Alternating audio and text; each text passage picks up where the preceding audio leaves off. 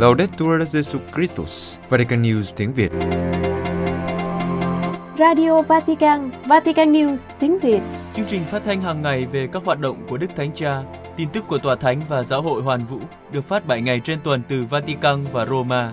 Mời quý vị nghe chương trình phát thanh hôm nay, thứ Sáu ngày 30 tháng 12 gồm có Trước hết là bản tin Kế đến là mục sinh hoạt giáo hội và cuối cùng là phút cầu nguyện. Bây giờ, kính mời quý vị cùng Vũ Tin và Phượng Hoàng theo dõi tin tức.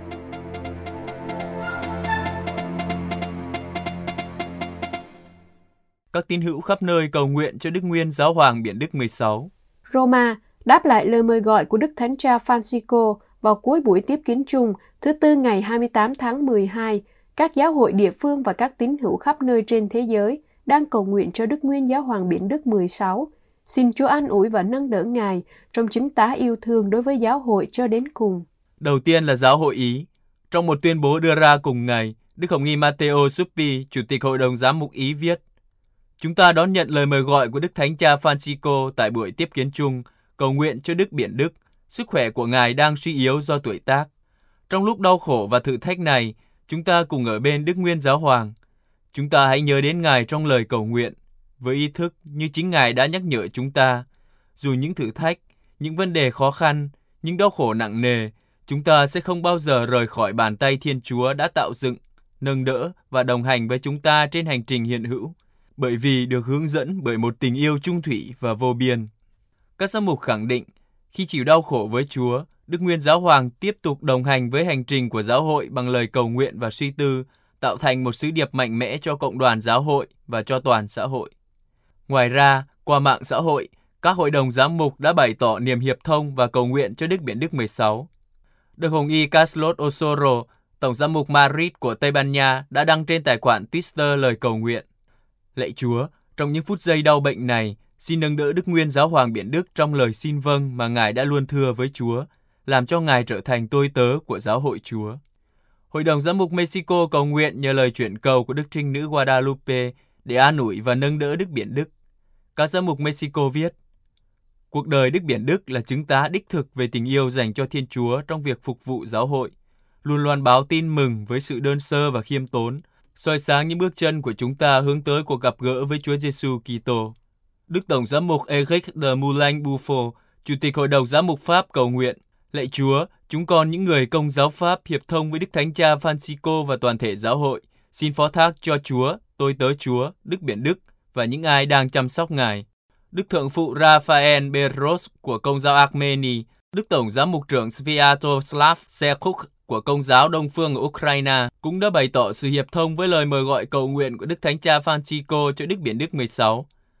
Tất cả đều cảm ơn chúng ta âm thầm và cố gắng làm việc cho sự hiệp nhất giáo hội, một nét đặc trưng của triều đại giáo hoàng của Đức Biển Đức 16.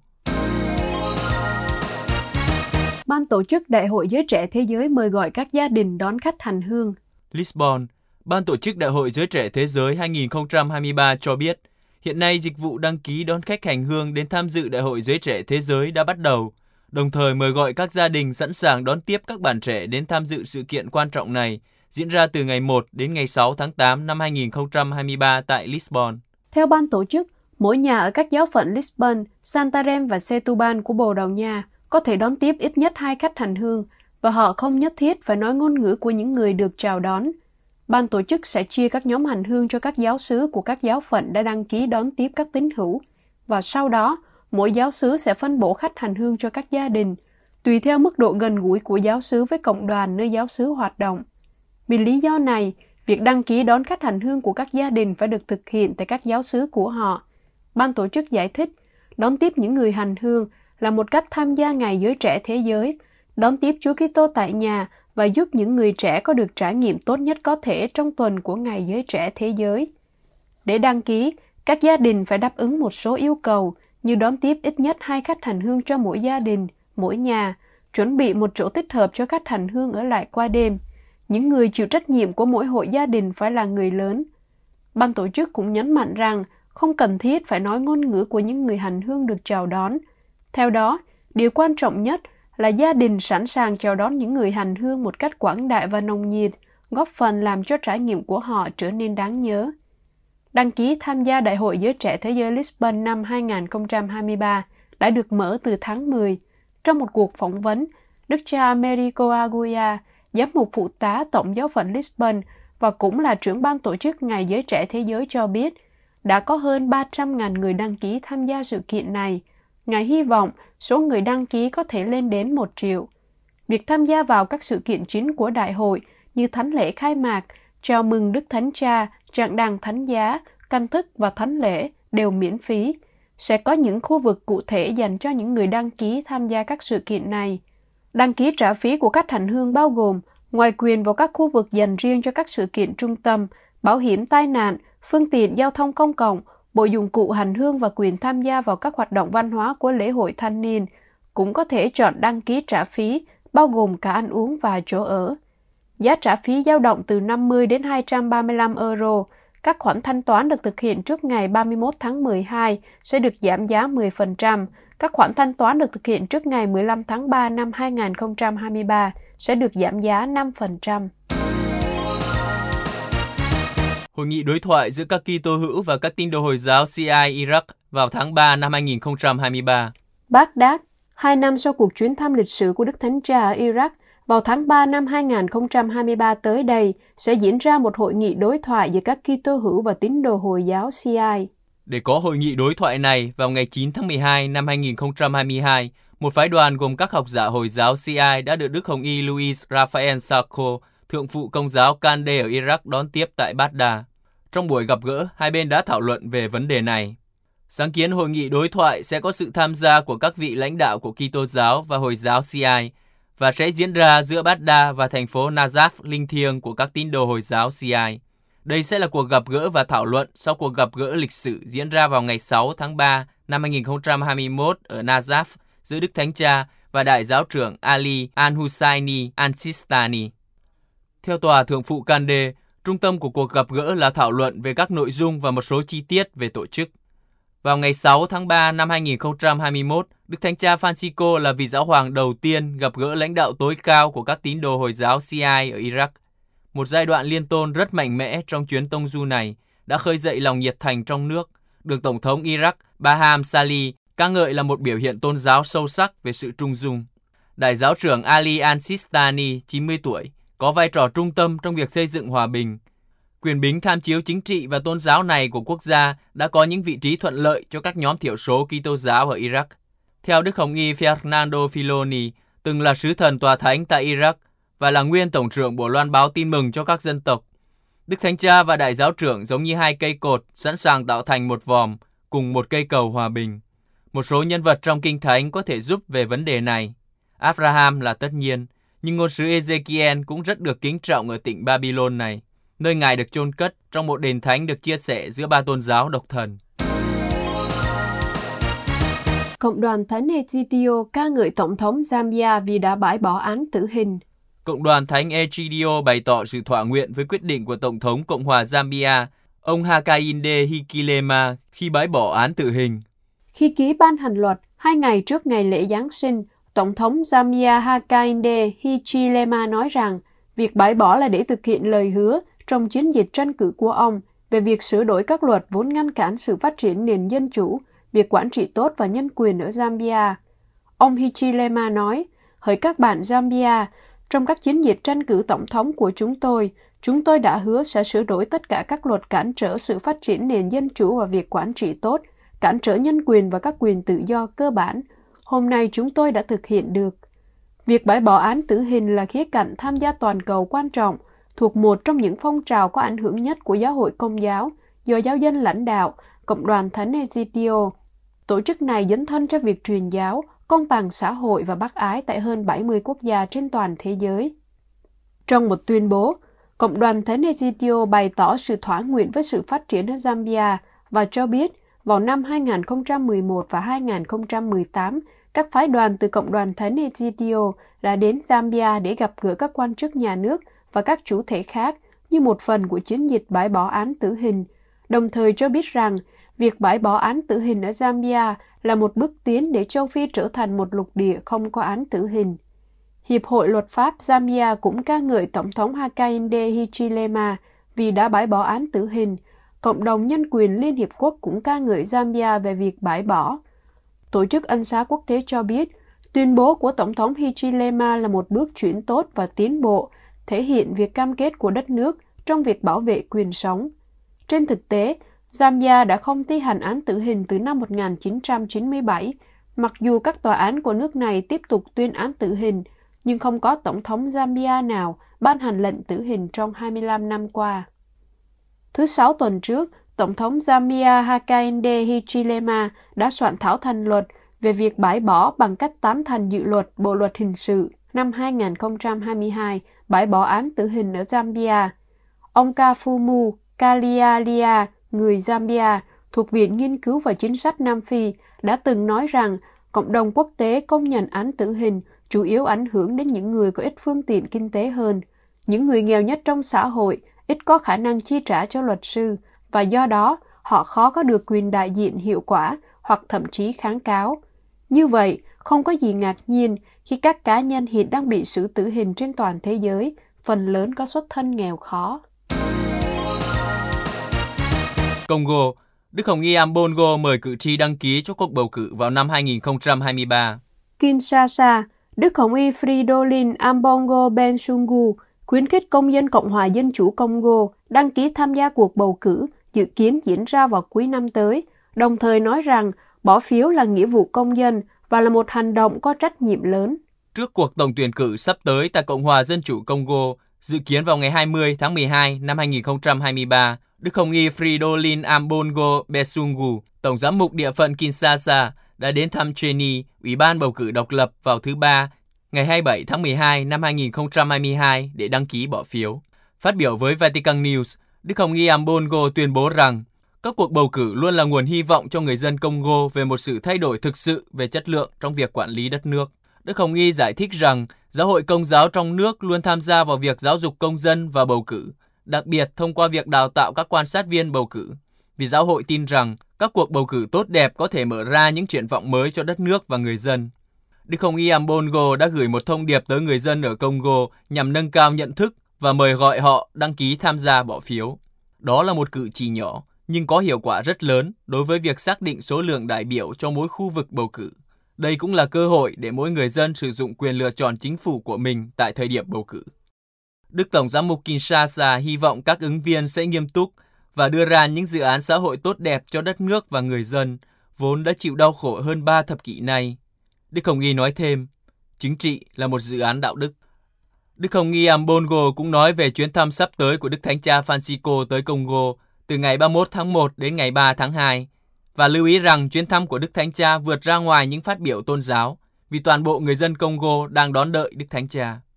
Theo Đức Hồng Y, chuyến thăm này sẽ là một cú hích, một sự khích lệ để lấy lại niềm tin vào tương lai cho những người dân đang không biết tìm hướng dẫn ở đâu. Đức Hồng Y nói, Đức Thánh Cha đến để ban cho chúng tôi một niềm hy vọng và củng cố niềm tin của chúng tôi. Đối với năm 2023, Đức Hồng Nghi đưa ra một thông điệp hy vọng cho đồng bào của mình. Ngài lưu ý rằng tình trạng mà người dân Congo đang trải qua là tình trạng đau khổ cùng cực, đau khổ và đói khát, với những vụ giết người ở các tỉnh phía đông, nơi mọi người bị ném ra đường, bị đuổi ra khỏi nhà và nơi làm việc của họ, và ở cả lãnh thổ phía tây, Kawamouth và các vùng phụ cận. Bất chấp bức tranh ảm đạm này, Đức Hồng Y Ambongo mời gọi mọi người đừng đánh mất hy vọng và hãy chuẩn bị cho tương lai của mình một cách có trách nhiệm.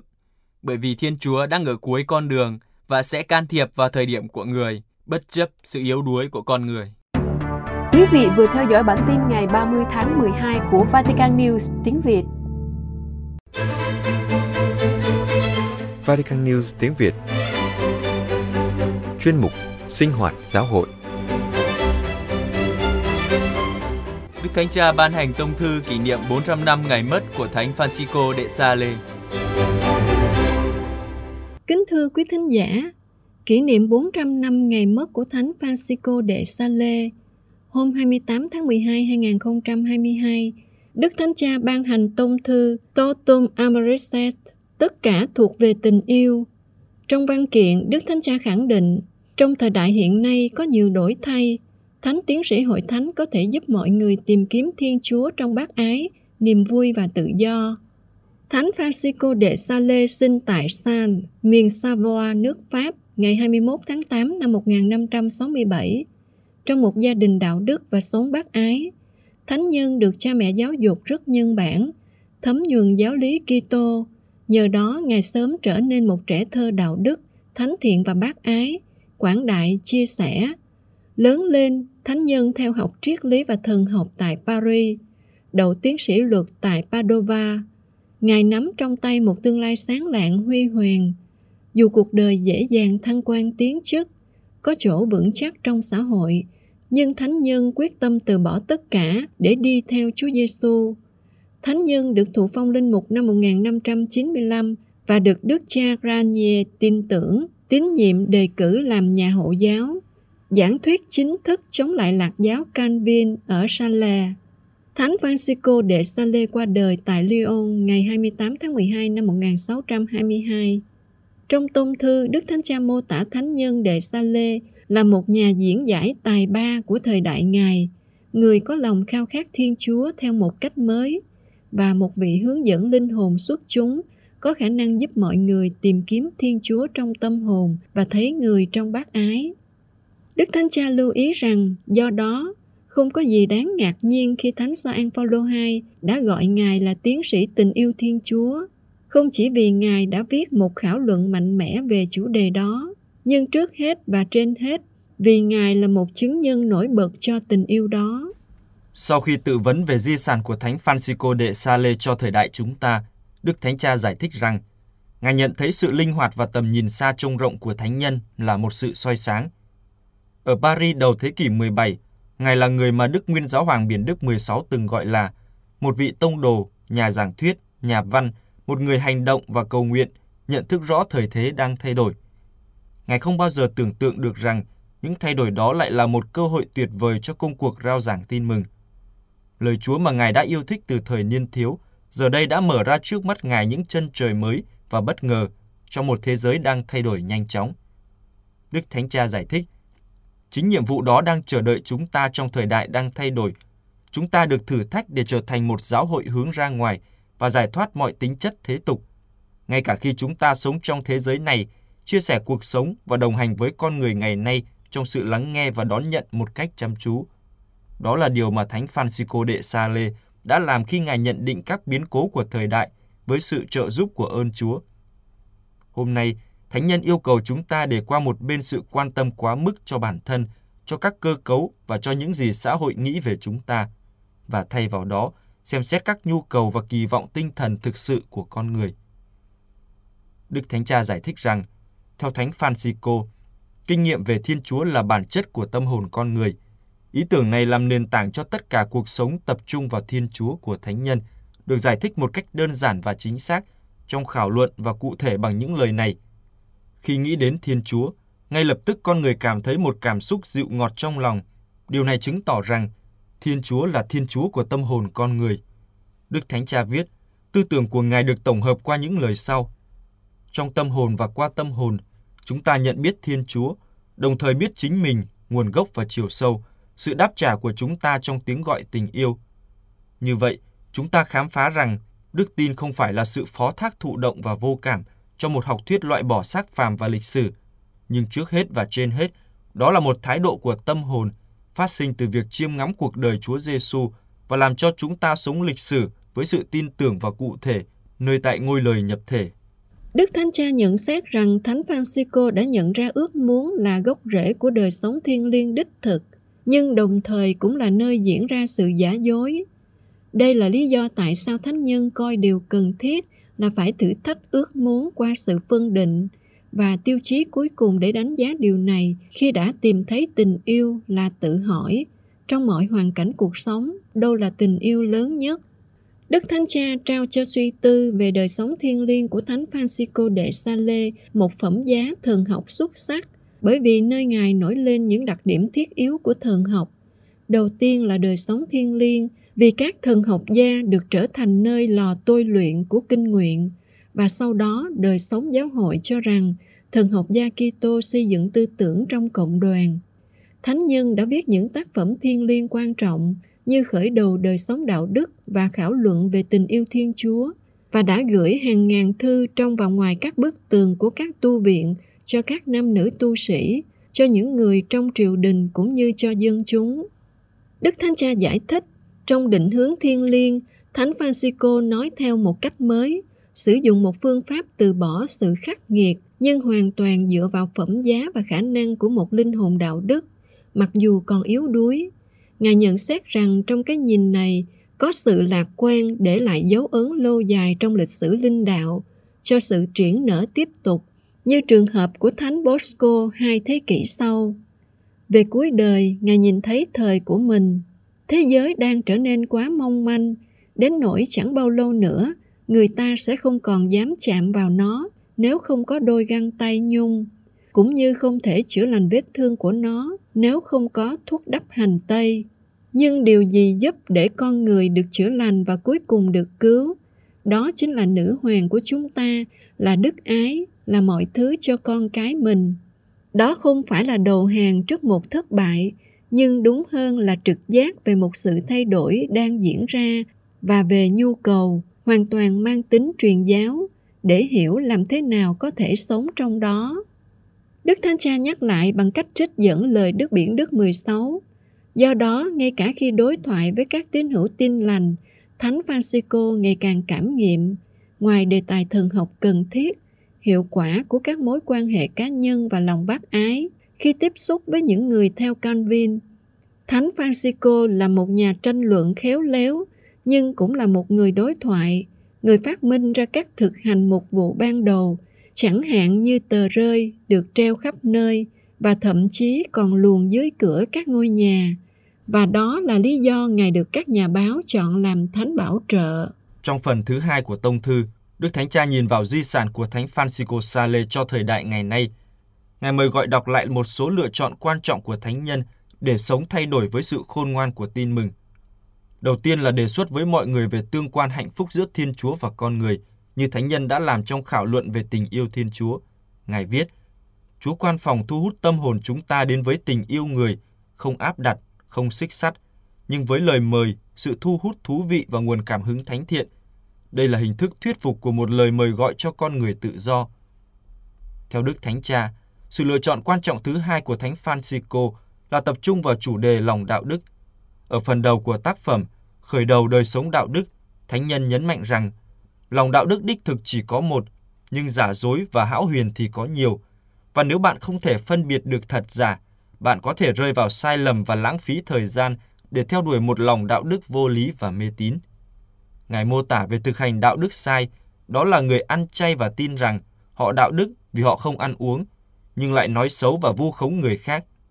Ví dụ khác, một người lẩm bẩm cầu nguyện không ngừng nhưng lại không quan tâm đến những lời nói xấu, kiêu ngạo và lăng mạ người khác. Và trường hợp một số bố thí cho người nghèo nhưng không thể tha thứ cho kẻ thù.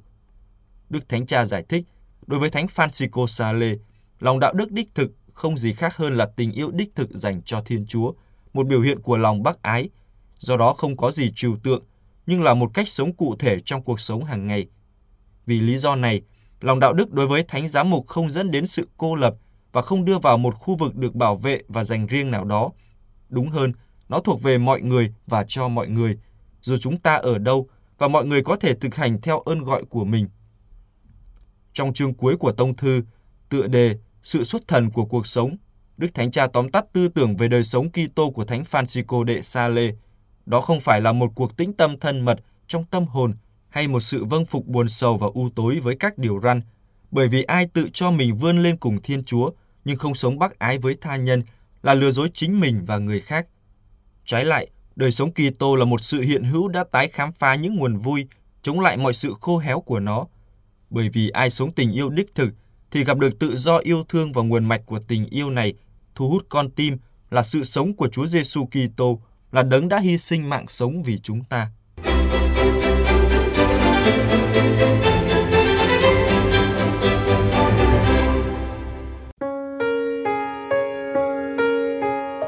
Vatican News tiếng Việt Chuyên mục Phút Cầu Nguyện Cảm ơn vì những điều đã đón nhận.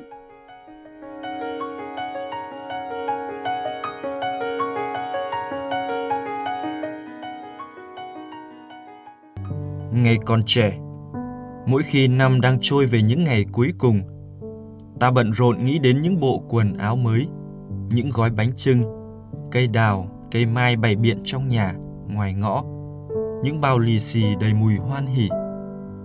Cứ thế, ta đón những ngày cuối năm và quên đi bao điều đã đến và đi trong năm qua.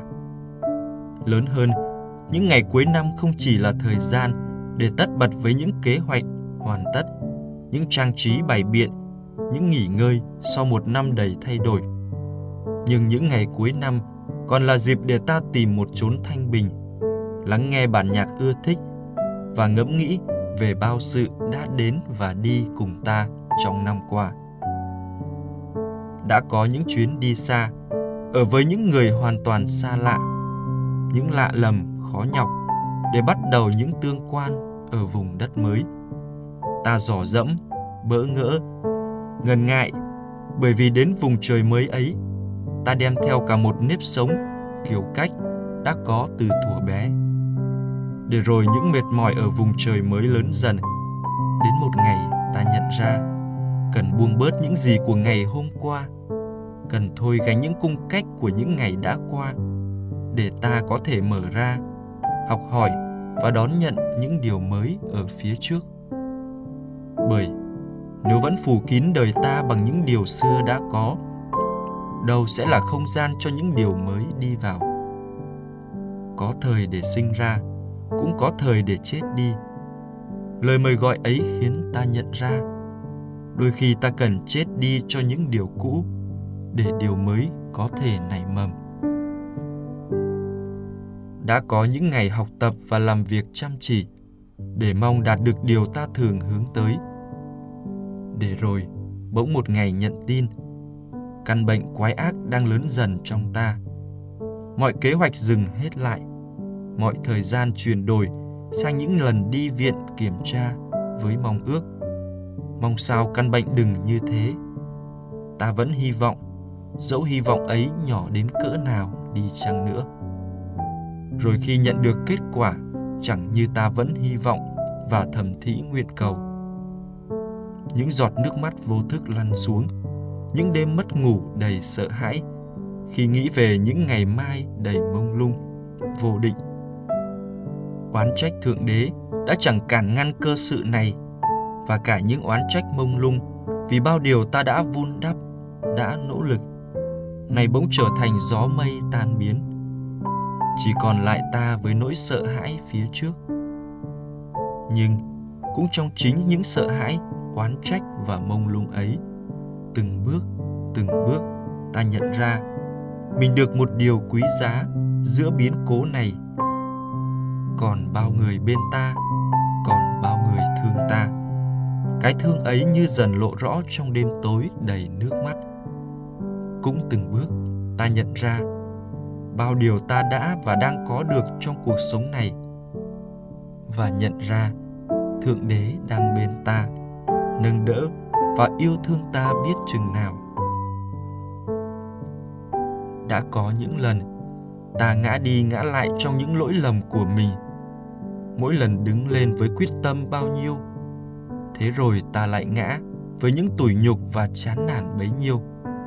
Để rồi ta oán trách và chán ghét chính mình bởi những yếu nhược và hèn nhát khi nhìn qua bao người đầy mạnh mẽ và can đảm. Nhưng chính trong chán nản ấy, ta cũng dần thừa nhận yếu đuối của chính mình một cách chân thực. Để rồi ta biết thương chính mình hơn, thương cho những nỗ lực và cả những lần vấp ngã. Rồi ta sẽ lại đứng lên, lại cố gắng để bước thẳng về phía trước nhưng những điều ấy cũng dạy ta. Hãy cảnh giác, bởi ta có thể sẽ ngã ngay phút chót nếu ta lơ là. Hay vênh vang với những gì mình đã đạt được.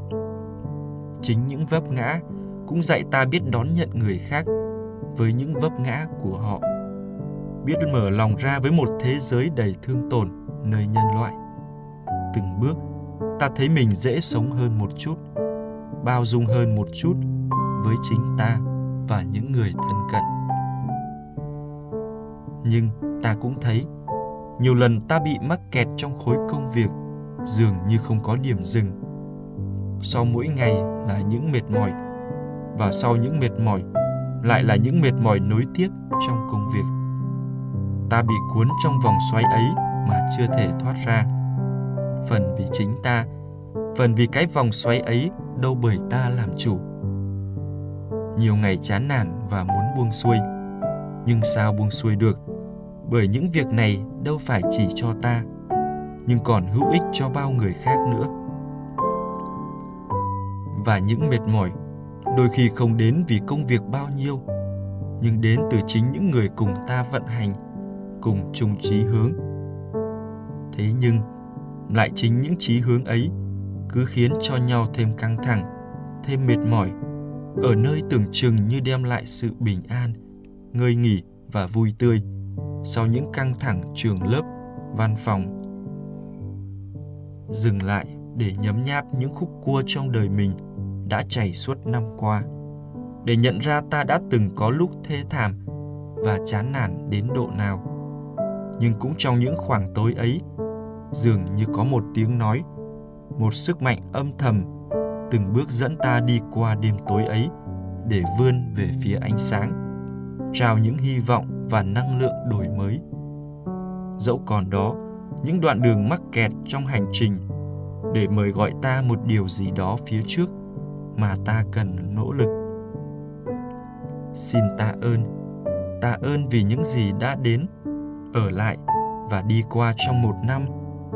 Xin giữ ta sống chậm chậm lại trong những ngày cuối năm để cảm nếm một năm của chính ta